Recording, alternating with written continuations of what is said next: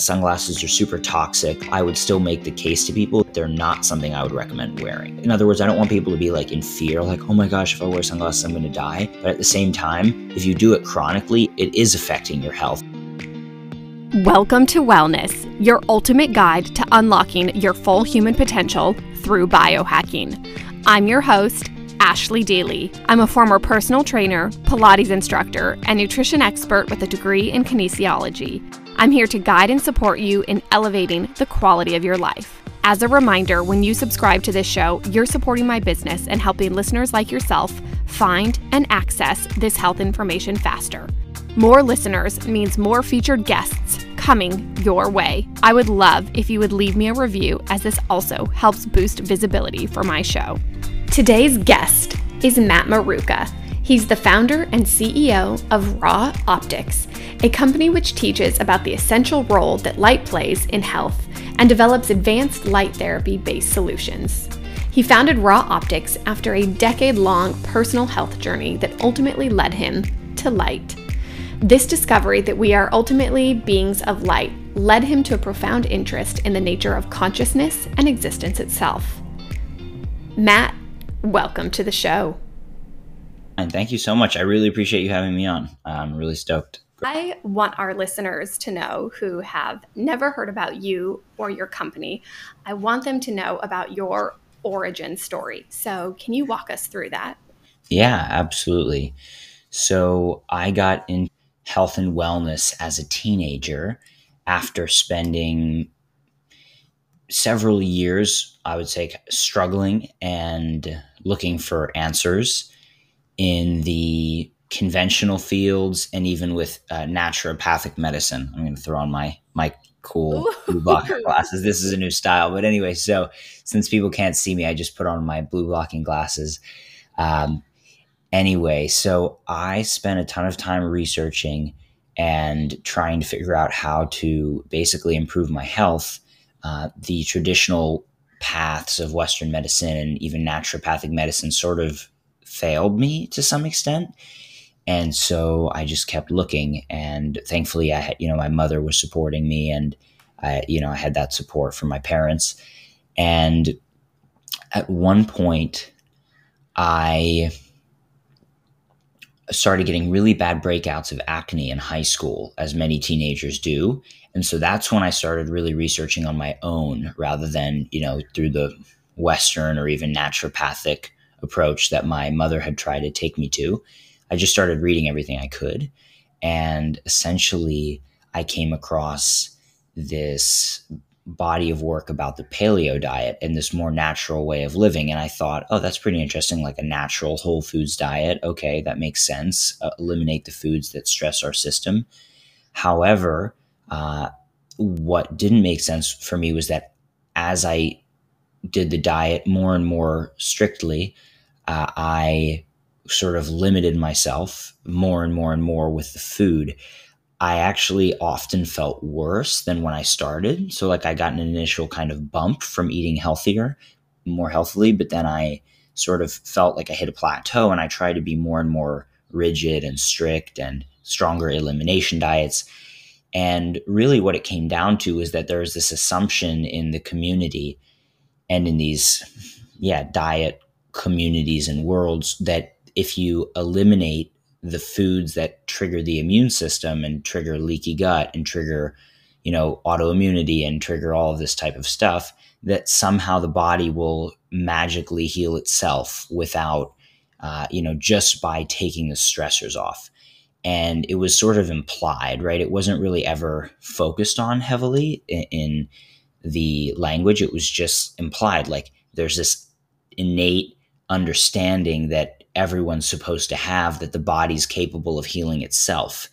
And so I was, of course, assuming the same thing. Like if I was strict enough on these elimination diets, that my my body would eventually heal. But it seemed like no matter what I did, I continued to struggle, and that led me to search further and come across a whole body of work about basically energetics in biology and how life is fundamentally based on energy and that led me to realize several years later, after putting more of the pieces together, that one of the flaws with the approach I was taking before the food only approach or food focused approach with supplements and all the diets and the elimination diets, much like what most people today are still focusing on, is that it doesn't actually necessarily improve the body's capacity to heal itself. And if somebody's innate healing capacity is broken, if you will, or severely dampened, then they could be on an elimination diet for 20 years and they probably won't get much better uh, which is the case with most people actually who are on these diets in the first place. In other words, the issues usually don't stem from the food. And ironically, when they claim that the food is actually healing them and it's the solution, it's actually just another cover up. It's another symptom hider, just like the Western medical drugs that that community is so against. But they're doing the same thing. They don't realize it by just hiding the symptoms. Granted, it's in a much more natural way by eliminating harmful foods, but they're not necessarily going in and stimulating the body's capacity to heal. And so for some people, elimination diets work really well. But for those who don't, which was my situation, you kind of hit a dead end and you think that something's wrong with you. And that's how I felt. So, anyway, that's how I got into this uh, world of light and, and energy in biology. I appreciate you bringing that up because it's not just a one size fits all with the food. And I can imagine mm-hmm. that would have been so frustrating that you were so frigid that you kept removing more and more foods and then felt like you were at this dead end. So yeah. I would love if you could explain a bit about the mitochondria and what they're responsible for. Yeah, absolutely. Mitochondria are these engines, you could call them, in our cells that basically allow us to produce energy or convert energy from food into energy that our cells can use. And so the reason oxygen rusts things, you know, your bike uh, chain can get rusted. Oxygen's very, um, it's a very unstable, I should say, it's a very strong molecule or atom, I should say. It has this tendency to steal electrons from things and has a strong pull. And so that's again why things get oxidized. That's where that term comes from, is from oxygen. So, anyway, if we're using that pull of oxygen to pull these electrons down this chain while pulling them, we're basically effectively, again, sucking that energy or siphoning that energy to do something positive. And so then finally, the end of this process that mitochondria carry out is that once we've taken all that energy from those electrons, the hydrogen and the oxygen meet back up and we make water. So basically, where the process started was water split by sunlight. And that causes them to kind of stay in this state of suspended animation, like, oh, we're now separate because we have this sort of energy that's keeping us apart. And we basically use all that energy. And then in the end, once we've used up all that energy, hydrogen and oxygen go back together as, as friends. And that's basically the process of how sunlight energy is coming in, being you basically changing the energy state of these atoms and molecules and then life is essentially like dancing around that energy so that's actually how what mitochondria are and how they work to the best of, of the current scientific understanding that i'm aware of what an elegant scientific explanation. I really appreciate Actually. that deep dive. My listeners will too. I think this is a good time to ask how is sunlight different when it hits your skin versus your eyes? Yeah, that's a really great question. Uh, so there's quite a lot of different effects from both. Let's see, where do we begin? So I would talk about how when sun, I mean, so first of all, I'll say it's important in both places. So we have, we know, especially from things like vitamin D, that we produce we produce vitamin D primarily through our skin, but essentially, there's a lot of reactions that happen with the light on our skin that, for example, again, we make vitamin D. We absorb this light energy and actually can penetrate deeply into our into our skin and cause all sorts of really interesting things to occur biologically, uh, including increasing energy production in our mitochondria, etc.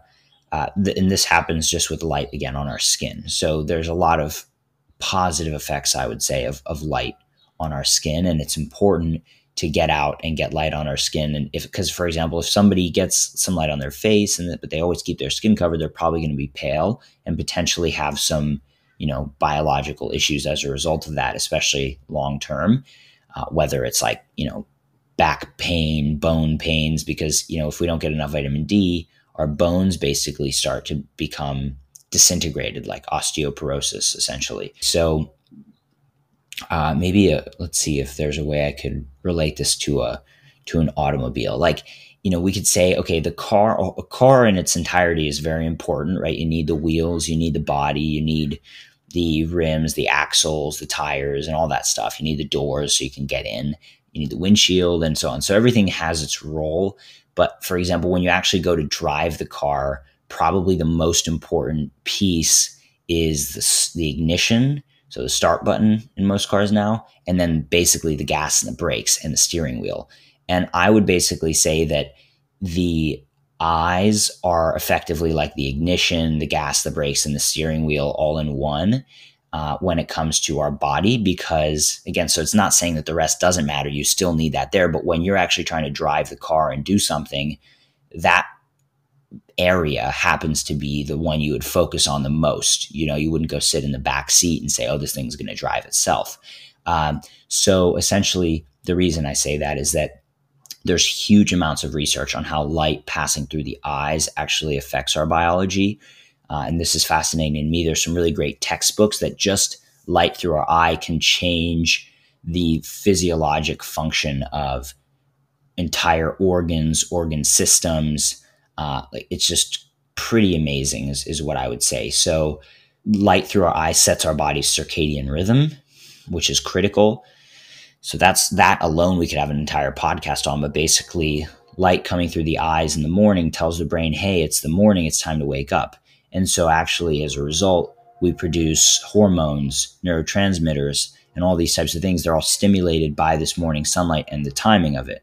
And so that's how we wake up. That's how we control our system. That that circadian rhythm, which is controlled by light, controls our entire metabolism. Again, our hormones, our neurotransmitters, which control the function of organs and uh, cells and different systems. And for example, the circadian rhythm controls when we excrete waste from our bowels, when we get thirsty, when we get hungry uh, when we sleep, obviously, when we wake. So there's a pretty significant role that it plays uh, across the board. And what I would say is that if someone wants to improve their circadian rhythm, and this isn't just my opinion, this is just what the research really says, is that we would we would want to focus on the light we're exposed to because natural light during the day is really great for our body. Blue light during the day is really great for our body. Blue light from the sun, but at night it can be very disruptive to our sleep, to our circadian rhythm. You're not able to get these benefits if you're wearing sunglasses, correct? Yeah, for the most part, yes. Um, so I'm I feel very fortunate. So we work with at my company Ra Optics. We work with one of the top scientists in the world in the field of light and light therapy, photobiology. And whereas when I first learned about light, I was following some some experts in the field who were very um, adamant about particular things like for example that sunglasses are always horrible for health and you know people need to sunbathe and almost overdo it with the sun and uh, thankfully with some different exposure i've found my views a little bit more moderated I think in a very healthy and, and balanced way. And so, whereas before I would say, yes, sunglasses are super toxic, I still personally don't wear sunglasses. Uh, I don't think they're ideal, but they're not as bad as I would have probably said years ago, I don't think. But in general, I would still make the case to people that they're not something I would recommend wearing. So I don't, in other words, I don't want people to be like in fear, like, oh my gosh, if I wear sunglasses, I'm going to die.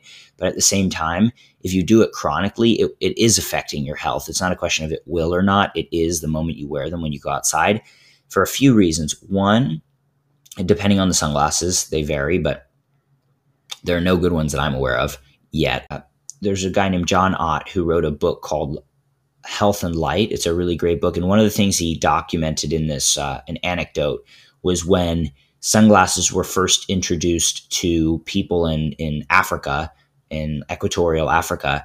Uh, the people who the only people who could afford or have sunglasses because it was sort of a luxury, even if they were cheap sunglasses for them, you know, the people who are just farmers couldn't pretty much afford anything from the outside world because they just you know produced what they needed and barely scraped by and that was it. So some wealthier people had sunglasses and a significant portion of the people who were wearing sunglasses started to have these really severe eye problems. I don't remember exactly what they were but basically the person in this story who had discovered this John Ott was re- reporting on this story. It wasn't that he had gone to Africa and seen this, but he was recounting what may have caused this to happen. And it was likely that the sun, in particular, in this area was so strong. Uh, and when the sun's really strong, the eyes have to adjust to the level of the light with the uh, pupillary contraction r- reflex uh, the eyes have to adjust in order to let less of that light through. The issue with sunglasses, at least some of these earlier sunglasses, and I wouldn't be surprised, to be honest, if sunglasses like this are today, just because these manufacturers, I don't think they know very little. I should say they know very little about how the, the eyes and these things work. And I know that because the same companies sell contact lenses, which are very harmful for our eyes because they, they deprive the eyes of oxygen. Uh, essentially, they, they reduce, they are trans missive to some extent because they know this is an important thing because the cornea gets its oxygen from the air actually. Uh, it's one of the few tissues in the body i think it might be the only one that just derives its oxygen from the air directly. So anyhow um, so i'm sure being in this industry that a lot of these manufacturers and companies do not really understand how the eyes work and how light affects us. So anyway I can say with a pretty strong degree of confidence, a great degree of confidence. I mean, they also all believe ultraviolet light is always bad for us, which in excess it can be bad, but always bad is is grossly incorrect. Uh, anyway, so the point is when someone's wearing sunglasses, it's possible that their eyes are not adjusting correctly to the amount of radiation that's present, and that they're actually they actually could be getting exposed to even if the glasses block out the ultraviolet, they could be getting very very high amounts of visible blue light, high energy visible light in the blue range, which is the high energy wavelengths that we can see. We can't see, uh, you know, ultraviolet, generally speaking. So, anyway, sunglasses basically short circuit, if you will, the brain's natural and the eye's natural protective response to these wavelengths of light in the environment. And that's a big issue because then again, you know, all bets are off as far as safety goes. Like another issue is that uh, we have these inbuilt protection mechanisms. And if we short circuit those, then again, all bets are off, meaning you know, biology adapted for billions of years for us to be able to adjust our exposure accordingly to these uh, to this radiation. Like if you got too hot, you'd go in the shade, or if you felt like you wanted sun, you'd go in the sun. And this was kind of a natural process. We're we're throwing all of that off with things like sunglasses. Again, in the same way or in a similar way, I should say, if you are wearing sunglasses and you're out sunbathing, you you might not realize that you've had enough sun because one of the stimuli of the sun being too bright and too intense, or I should say, of too much sun, is when it's bright and intense, and your eyes start to say like, "Oh, this is too much," you know, and so then you would go in the shade. Uh, you know, you'd have enough. But if you have sunglasses on, you can kind of just be like, "Ah, oh, I feel really good. The sun feels really good on my skin, and I don't feel anything in my eyes." So it's almost like you can trick yourself and overdose on the sun via your skin. And there's evidence to show it's not let's say, conclusive, although the evidence is pretty strong from one study in particular. And there may be more at this point now, but I'm, I'm not 100% sure. Um, anyway, the uh, I should say I, have been very much focused on on my business and taking the practical applications of the places where the science is the strongest. This is what we do: is like take the science where it's the strongest, and we know it's really solid, and that's around circadian rhythms and blue light and making that applicable for people. So I actually, um, I'm, I'm now excited. I'm transitioning to a phase actually where I, I spend more time reading and researching. But like for a couple of years, that's all I did. And then a couple of years, it's been like just all in trying to get this information out in a practical way. So anyway, that's when I say that I'm not actually sure some of the latest things. There may be things that have come out that I haven't read. But anyway, so there's evidence that ultraviolet light through our eye actually stimulates the process of melanin production in our skin. Because again, the eye is that master controller, like we were talking about earlier, for the hormones and neurotransmitters and signaling and all this stuff. It's through the eye, it's the sensor of the environment, right? And so, what that means is that if you're wearing sunglasses, it could actually be telling the brain, like, hey, you don't need to produce as much melanin in your skin because it's actually not as uh, bright out as we thought. But in reality, we want more melanin to be produced in our skin if it's really sunny out because that way we don't burn, we don't you know, we, we reduce our risk of things like skin cancer and excessive damage from ultraviolet light because melanin absorbs those wavelengths. It's very good at absorbing them and basically uh, rendering them harmless to our to our cells. But if we don't have as much melanin, that's where we lean, uh, you know, bring ourselves towards sunburning and again potentially towards long term risks of of excessive exposure to ultraviolet. So yeah, sunglasses I would say are not ideal. If we wear sunglasses, we're not, and uh, you know, just put it plain and simple as well. From yes about the benefits, like if we're out in the morning and we want that blue light from the sun to actually stimulate our circadian rhythm and get all those wavelengths of light. Uh, again, it depends on the type of sunglass, but pretty much they're all going to distort the spectrum in one way or another, reduce the intensity, so we're not going to get that proper stimulus we need for our biology. Really appreciate that in-depth answer. I love the science that you're going into. I've heard you talk about the researcher, I don't know if I'm saying it right, Fritz Hollwich. Hollwich, yeah. Yep. Can you tell me what he discovered? Yeah, yeah, absolutely. In fact, he um, he's the one who wrote this textbook I referred to earlier called the I didn't say the name earlier.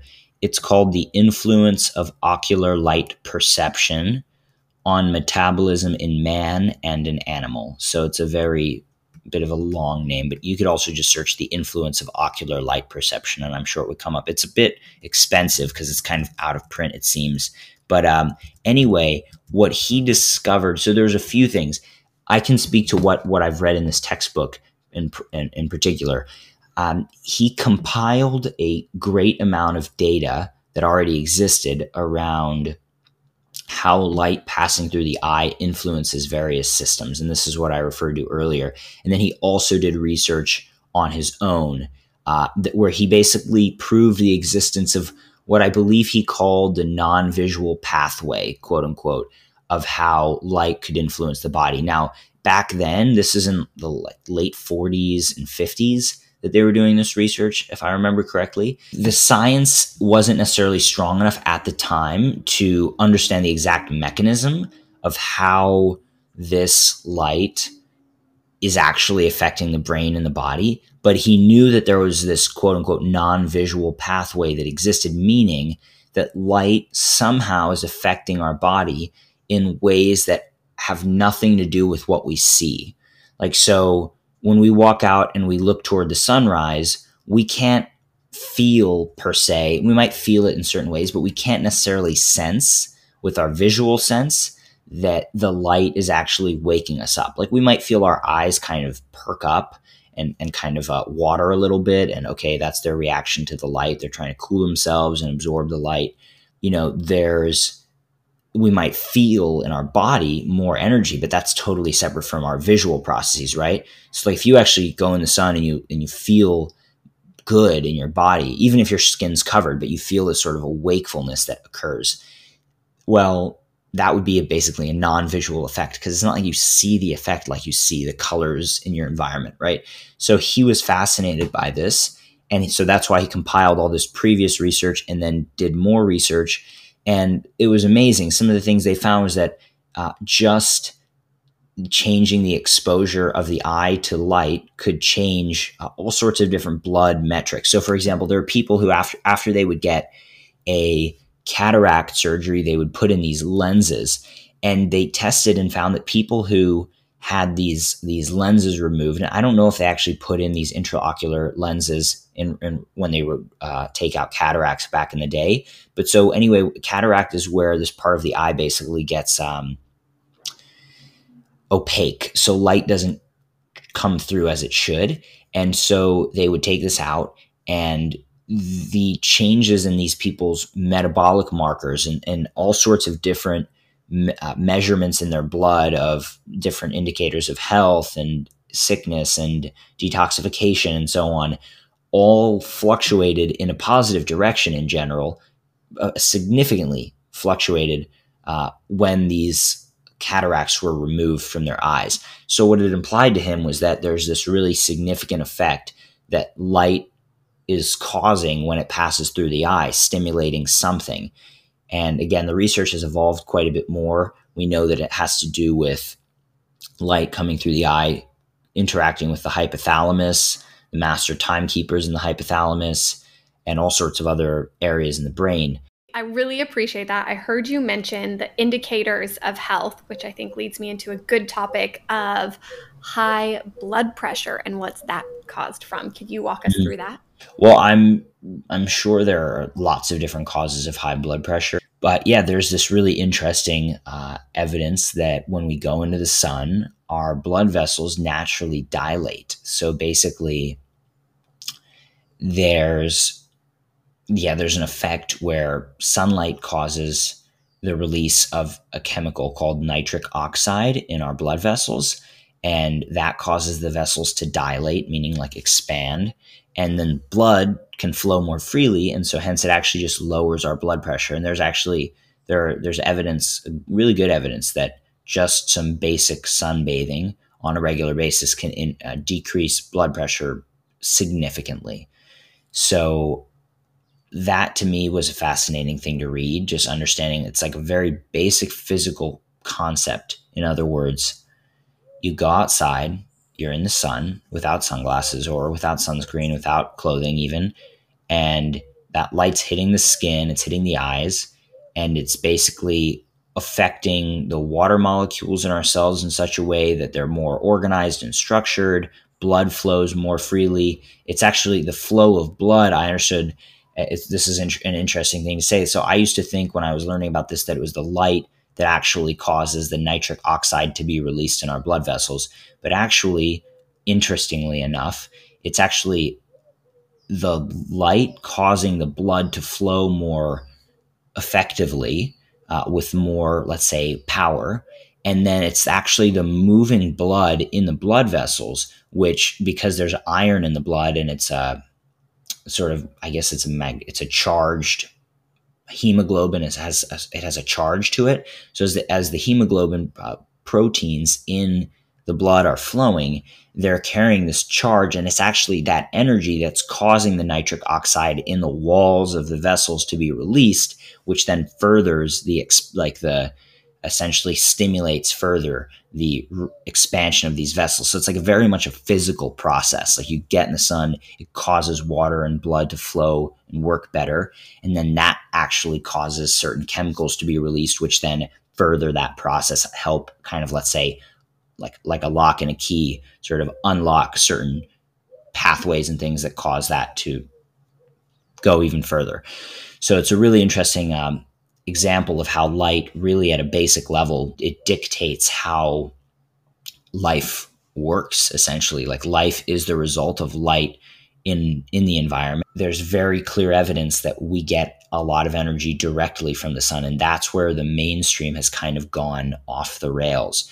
It's this belief that the sun's all bad for us but all of our energy would come from food then according to that philosophy but that's not really how it is um, i've heard estimates uh, from people, you know, much more experienced in this field than myself that even up to two thirds of our energy comes from the sun and only one third would come from food.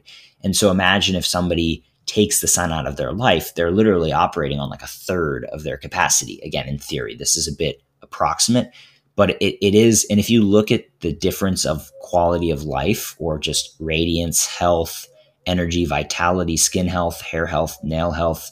Um, you know, again, their energy, the eyes. You can look at someone's eyes as an indicator of health in many cases.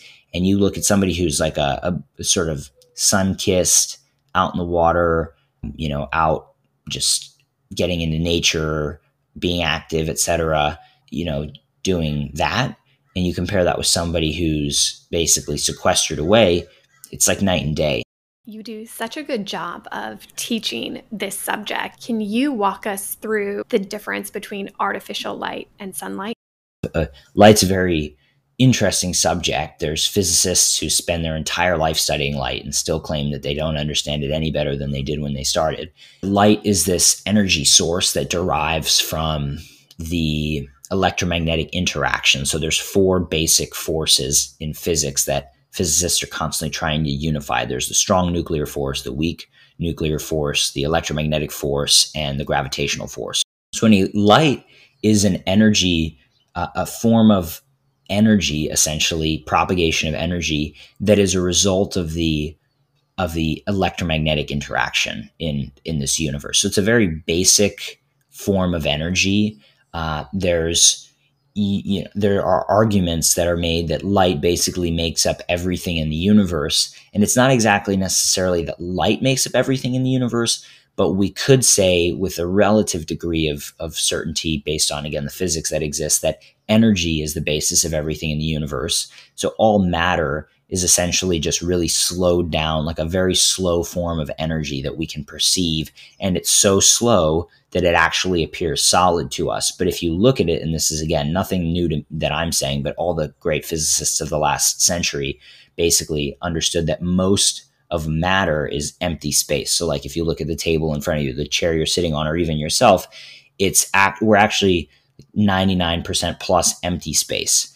Uh, and it's just the fact that there is energy there that's oscillating at a certain frequency, and our, our eyes and our senses are tuned to that frequency, to, yeah, basically to that oscillation, so that it appears solid. Because it would be a little bit difficult from a survival standpoint if everything was always shifting and moving and, and so on. You know, we needed to sort of define the borders of reality for ourselves as an organism to understand what's safe, what's not.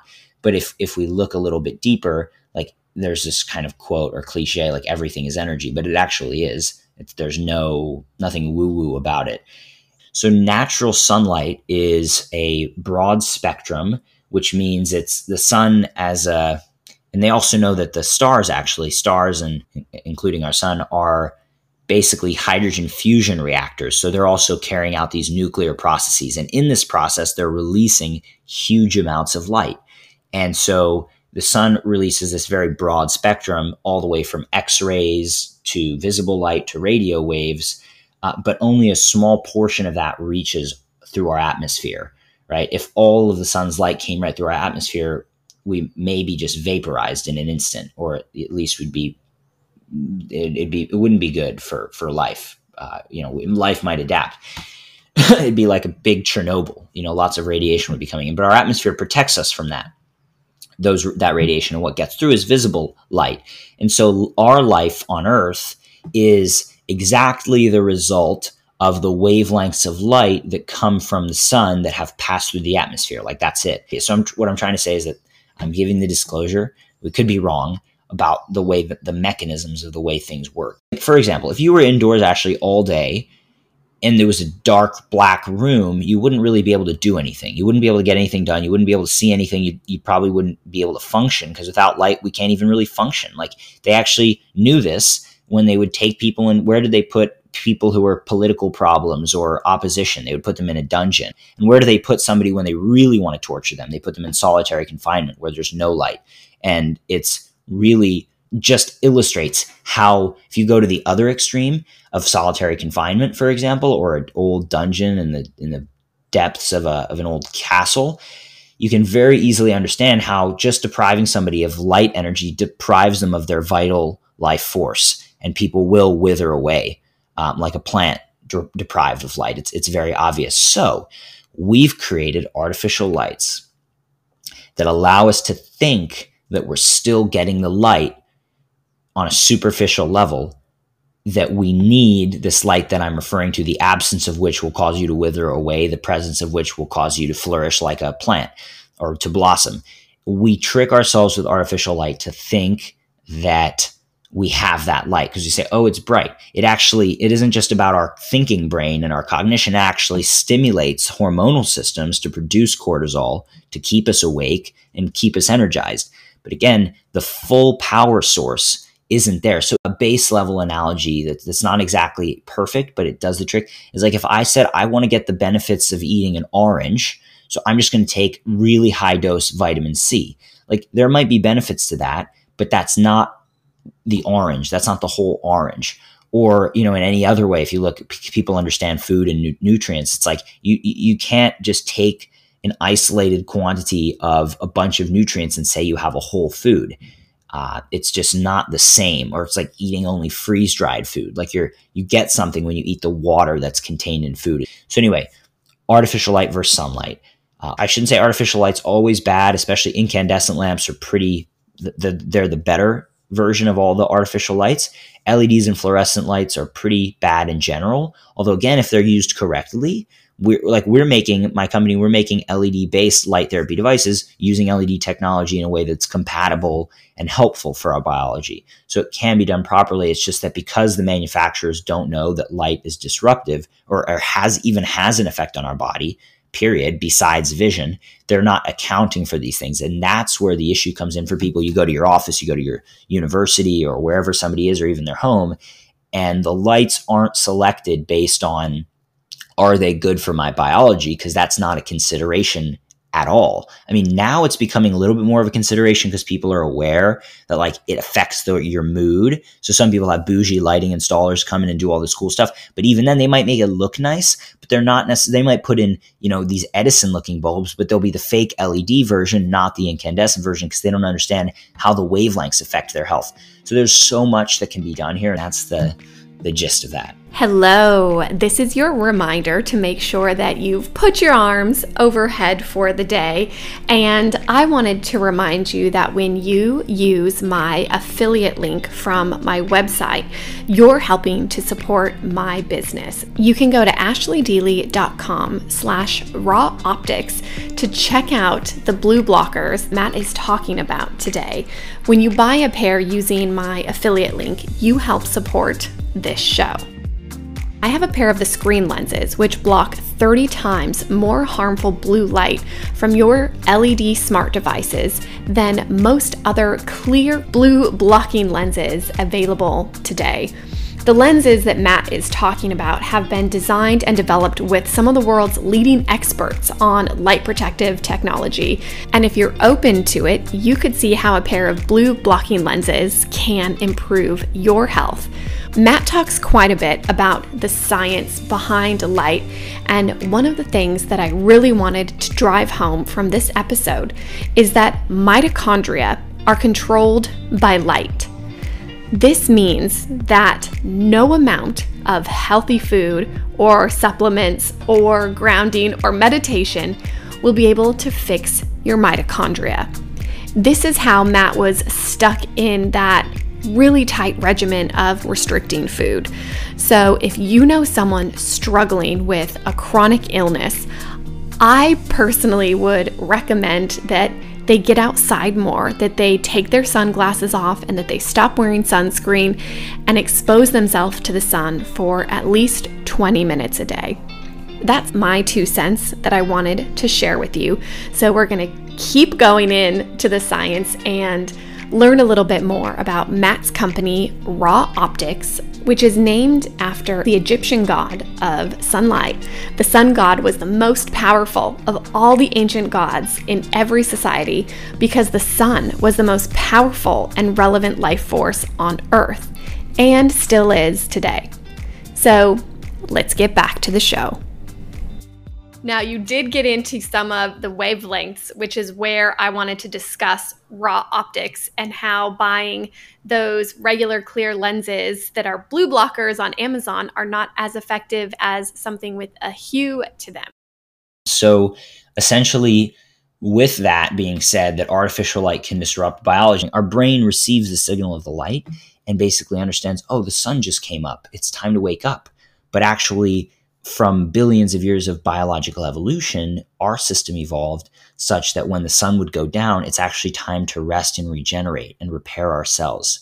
Like that's what that's what we evolved for. So again, it's not like it's not saying that artificial light is innately bad or something, but our system evolved in one context, in one environment where darkness and the absence of light allowed for melatonin to be secreted, which allowed for our cells to heal and regenerate and eliminate oxidative damage and all this stuff so that we can continue to function properly.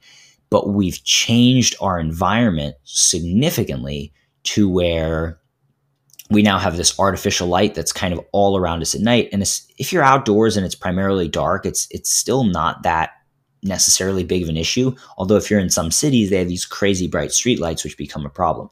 So this artificial light at the wrong time of day or at the time of day when our biology is designed to be repairing tells the, the brain and the body don't make melatonin, it's time to make more cortisol, the stress hormone, stay awake and not go into a healing mode. So then people have sleep problems because they're looking at screens right before bed, and that's like straight into the eye. So people are having issues with sleeping, uh, having issues with their health as, as a result, and that's a, in my opinion, a pretty big issue to be considered uh, that people could benefit tremendously from from becoming aware of.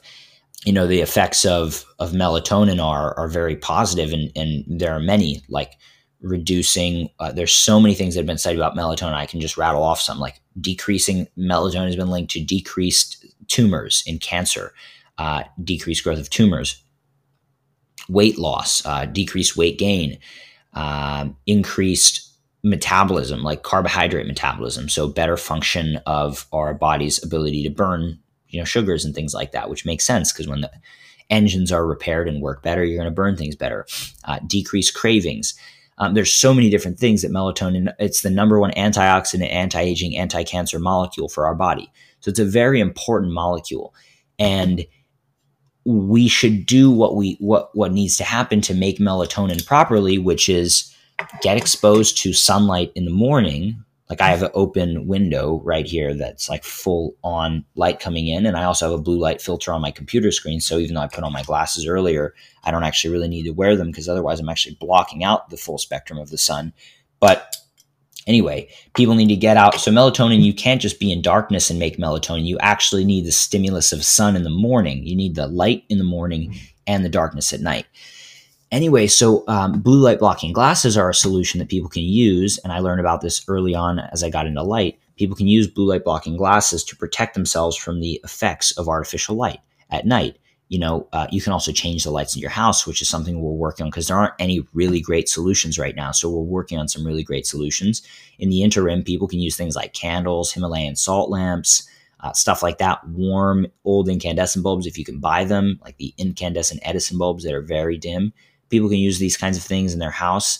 You know, some people use like red light bulbs. I personally don't prefer the monochrome, like pure red or pure yellow. To me, it just doesn't look good. I'd rather have a very warm white, uh, almost golden, like an old school Thomas Edison incandescent bulb.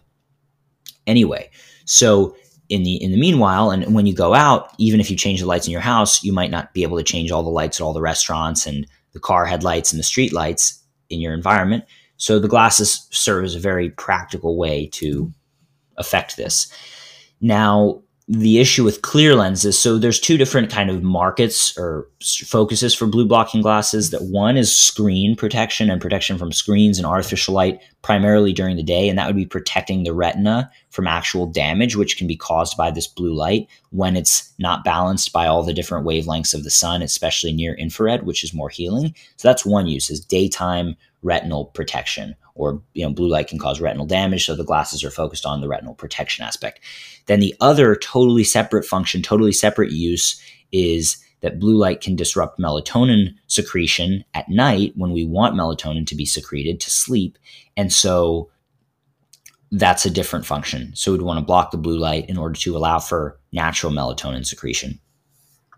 So we have two different products at my company for for these two different functions. One are called daylight lenses which people can use when they're exposed to blue light during the day from screens and so on to again block this blue light that can cause retinal damage. And I would use this anytime you're primarily exposed to artificial light in the environment.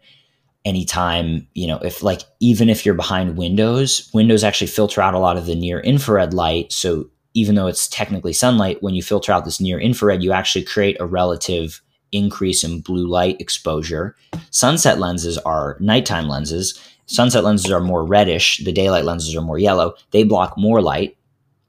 In, in addition, so the sun, the daylight lenses block about 95% of the, all blue light. Sunset lenses block 100% of blue light, effectively 99.99999. Um, you know, even and, in any regular conditions, it's effectively 100%. We use very high intensity uh, blue flashlights to test our lenses and make sure they're really strong under all conditions. But so they block effectively 100% of, of blue light, the sunset lenses, and about 90% of all green light. And so these clear lens blue light glasses actually block blue light up to 420 nanometers, but then their protection tapers off to where by the time it gets to 450 nanometers, the center of this blue light peak, it's effectively zero percent protection. And so the point is that these clear lenses they block some kind of blue light, which you could find in the sun, but not the kind of blue light, not the wavelengths of blue light that's emitted by our modern artificial sources, which is what they're specifically claiming to protect from, including screens. And therefore, it's a big issue because we it's just it's literally a scam selling selling something they're saying it has this effect but it, it really doesn't so that is why clear lenses don't work I appreciate that answer and those examples. I want to touch back on two things that you mentioned. Yeah. So, you said you have a blue light filter on your computer. Is that f.lux that you can download for free? Yeah, I use Iris actually, which I prefer because it is a little more customizable and you can actually dim the brightness of the screen without inducing flicker. So, most computer screens, when you dim them, you actually create more flicker. But with Iris, I've actually tested it. You can dim it and the way it affects the software somehow causes it so that the screen doesn't flicker. Uh, and the flicker we didn't talk about much, but basically, like the sun's light is effectively constant, but modern lights that are plugged into, unless they're battery powered, so any lights that are plugged in, and it's interesting because a computer is battery powered, but the light, so it doesn't flicker much when it's at 100%, but when you dim it, it flickers more. So art like lights that are plugged in flicker because of the alternating current of the electricity on the power lines. It's not like just a d- direct current constant. It's on and off, on and off, on, or like back and forth, back and forth. And that actually back and forth is like what sort of excites the different appliances to function. Uh, but anyway, so that's why lights that are plugged into walls flicker essentially 100% of the time, except incandescent bulbs, they don't really because the filament just heats up. And even though it's, it's, the stimulus is is still alternating, the the filament heats up to a point where it's just basically projecting incandescing light uh, constantly. But so LEDs and fluorescents flicker typically quite a lot, and so that flickers so fast that we don't perceive it but again it has an effect on our on our biology. It basically can create stress. It can kind of disturb our brain waves. Uh, so when we're talking about flicker in the screen it's basically that same flicker. It's like imperceptible it's too fast for us to see but it's in a way subconsciously stressful for our brain. One of the other things that you mentioned were windows and that you should just open them because that can help offset the artificial blue light yeah, just going outside, of course. Um, there's tons of daylight almost everywhere in the world, even in the winter. Even when it's a really cloudy day, there's still something like 25 to 30% of the light is passing through the clouds. Usually it's more. That's on the darkest, grayest day, you know? So I was in Norway two winters ago in the for the winter, and it was really beautiful to be somewhere where the days were short, and I had a fireplace, and I was like in the snow, and I actually loved that. I had been chasing summer for so long, I wanted this winter experience. But yeah, I made sure I would go out and get a walk for like an hour every day, and that was basically my only light exposure. But I would say going out for an hour long walk is a really effective strategy. There's actually um, some a study that was done with people with seasonal affective do- disorder who went out for an hour long walk every day. And I think 29 out of 30 of the participants, their seasonal, seasonal affective disorder basically disappeared, basically went away. So I thought that that was a really cool finding. And I think everyone could benefit from that information essentially that they can get out. There's other things you could do, for example, like having a sauna any kind of sauna is, in my opinion, great. Whether it's a, a steam like a steam sauna, I prefer the dry saunas, uh, like they're called Finnish saunas often, or like the ones using real firewood would be even better. Um, you could also get a SaunaSpace, which is my favorite personal type of sauna. It's a really great company. A friend of mine runs it. You know, I followed the company before I actually met him, and he's they make great stuff really great products near infrared light really healing you can even i actually have one in the other room uh, one of their bulbs. You could set it up and, and have it kind of shining on you while you're, uh, you know, on the computer. In fact, normally I would have it on me now, but it happened to be in the other room and I didn't grab it. So anyway, uh, those are some things people can do. We're actually developing red light therapy panels, LED based red light therapy panels. So the the SaunaSpace bulbs, yeah, the SaunaSpace bulbs are very hot. That's the one thing. So they're very beneficial, like just to have in your ambient environment. But they also get very hot. So if you don't want the heat, say it's the summer, um, or even if it's the winter, but you know for whatever reason you'd rather have something that you can kind of keep on more consistently and not have that heat. Uh, which is beneficial. The, the near infrared is actually very beneficial. But if you, for some reason, don't want as much of that, we're creating a red light panel where you can give yourself a very uh, high intensity dose of the right wavelengths of red light. So most red light therapy panels are very limited wavelengths that aren't necessarily the wavelengths that are the most important for our body. They're just kind of like what people found to be.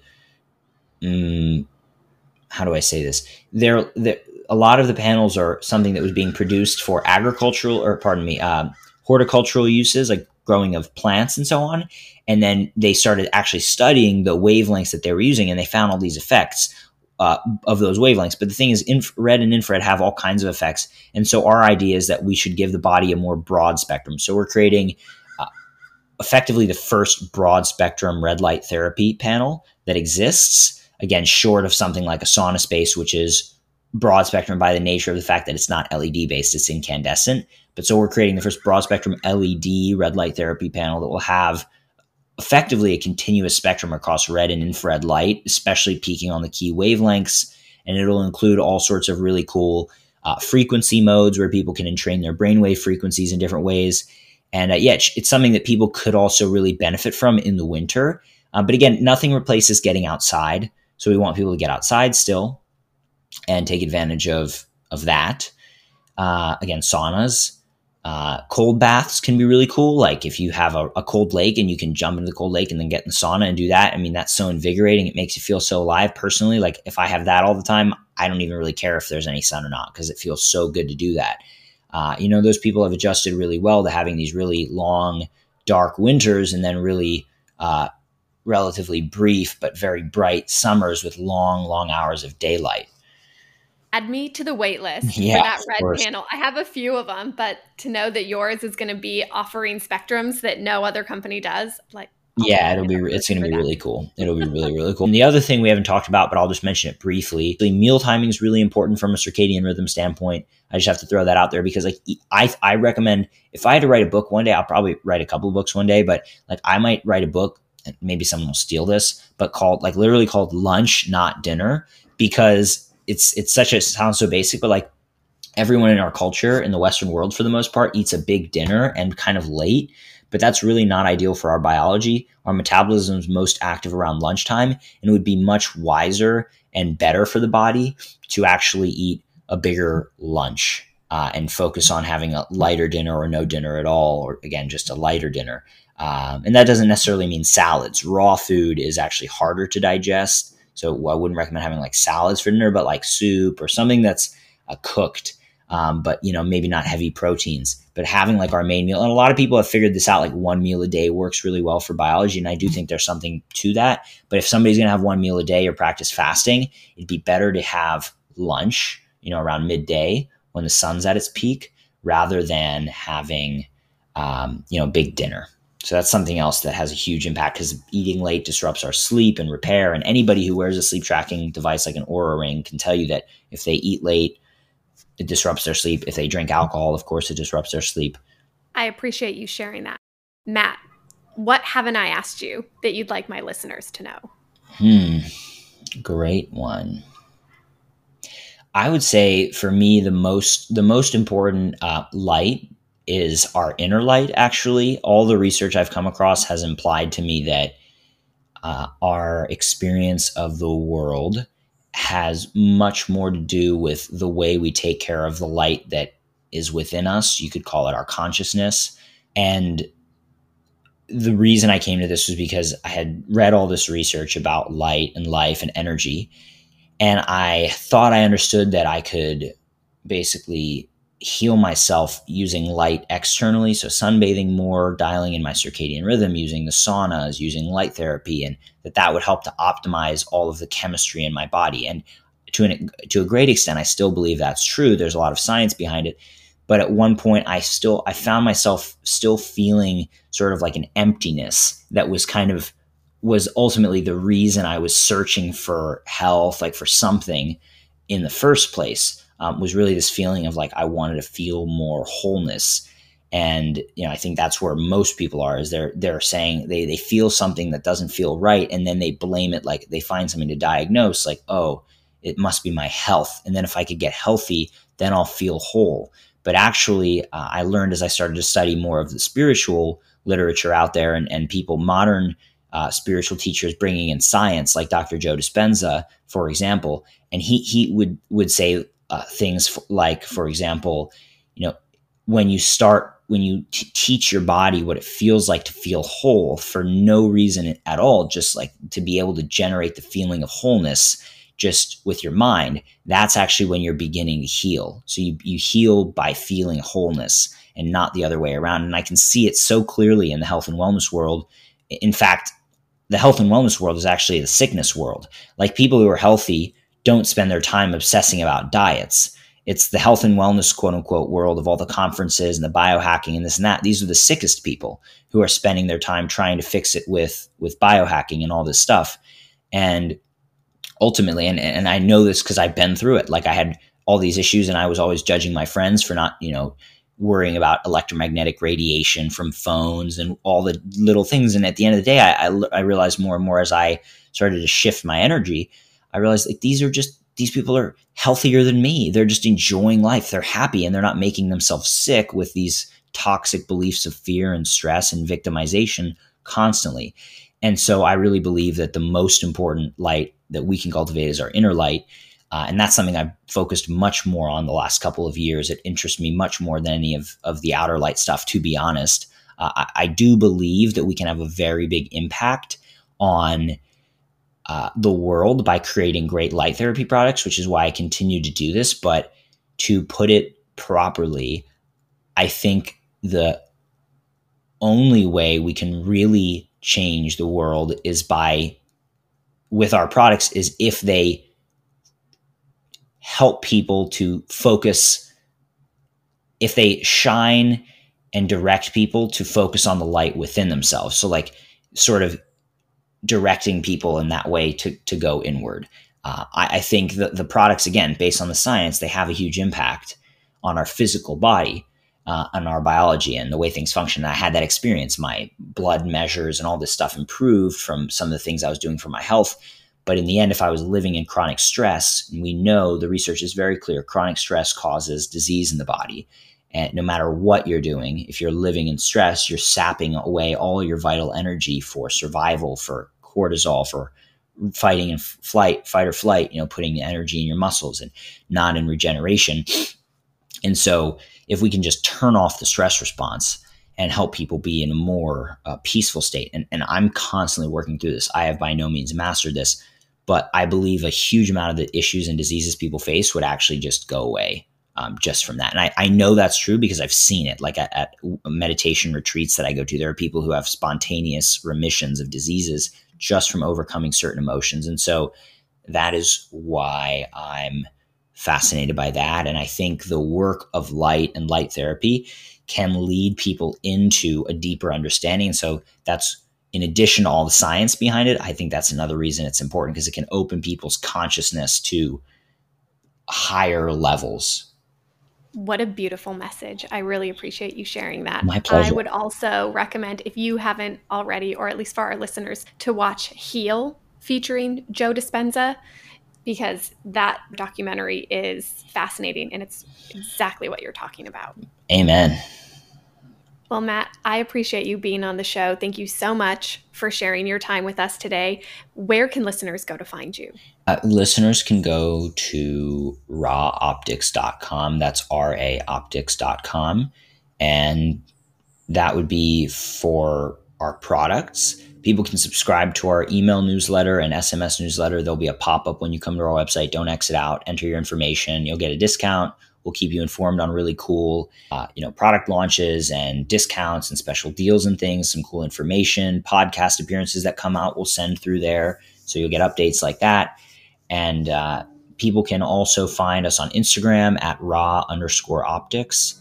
Uh, and then, and that's RA, no W, raoptics.com, RA underscore optics. And then people can find me if people want to contact me directly. The best way is through Instagram. So just, yeah, Instagram is the light diet, the light diet, uh, as in a diet of our light exposure, like what we've been speaking about today.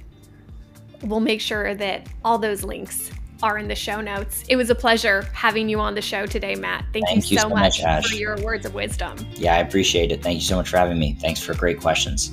Thank you. This podcast is presented for educational and exploratory purposes only. Published content is not intended to be used for diagnosing or treating any illnesses, disease, or disorders. Those responsible for this show disclaim any responsibility for any possible adverse effects from the use of this information presented by myself or my guests. The information presented on this podcast does not replace medical advice. Please consult with your healthcare provider before using any products referenced in this podcast. This podcast may contain paid endorsements for products or services. Any third party materials or content of any third party site referenced in the show do not necessarily reflect the opinions, standards, or policies of my guests. This podcast and my website, ashleydeely.com, represent the opinions of myself and my guests to the show and my website. The content discussed on the show should not and does not replace medical advice. The content here is for informational purposes only. Episodes on Welcome to Wellness may at times cover sensitive topics, including, but not limited to, depression, suicide, abuse, violence, mental illness, sex, drugs, alcohol addiction, psychedelics, hormones, the Women's Health Initiative, and the use of plant medicines. You are advised to refrain from listening to this podcast if you are likely to be offended or adversely impacted by any of these topics. The information or opinions expressed in the Welcome to Wellness show are solely the views of the individuals involved and by no means represent absolute facts. Opinions expressed by the host and the guests can change at any time. The views of my guests are solely their views, and the Welcome to Wellness show does not accept responsibility for them. Such views are the views of my guests. Any action you take on information contained within the show is strictly at your own risk. The Welcome to Wellness host, Ashley Deely, will not be liable for any losses or damages in connection with the use of this podcast. You should take all necessary steps to ascertain the information you receive from this podcast is correct and has been verified. None of the guests or contributors on the Welcome to Wellness podcast will be responsible for your use of the information contained therein. Under no circumstances will the Welcome to Wellness show or my affiliates, partners, suppliers, licenses, or guests appearing on this show be liable for any direct or indirect or consequential damage arising from your use of or inability to access this podcast. All intellectual property rights belong to Ashley Deely, included but not limited to the copyright and any other rights in the design. You are permitted to use the Welcome to Wellness podcast for personal use, but not for commercial use without license. You may not make any recordings of or otherwise copy this podcast. If you breach these terms, you lose the right to access the Welcome to Wellness podcast and you must destroy or return any copies of the recordings you have made. Guests on the Welcome to Wellness podcast may at times provide information on or read extracts from third parties' copyrighted work. The Welcome to Wellness podcast does not provide any medical or professional advice within these episodes. Anything said should not be taken as replacement for medical, clinical, professional advice, diagnosis, or medical intervention. If you take any action or inaction as a result from the content you consume from the Welcome to Wellness podcast, this is based solely on your decision, and the Welcome to Wellness podcast and Ashley Deely and my guests cannot be held liable for any of the consequences of such action or inaction. We cannot be held responsible for any psychological impact that the Welcome to Wellness podcast may have caused. Thank you.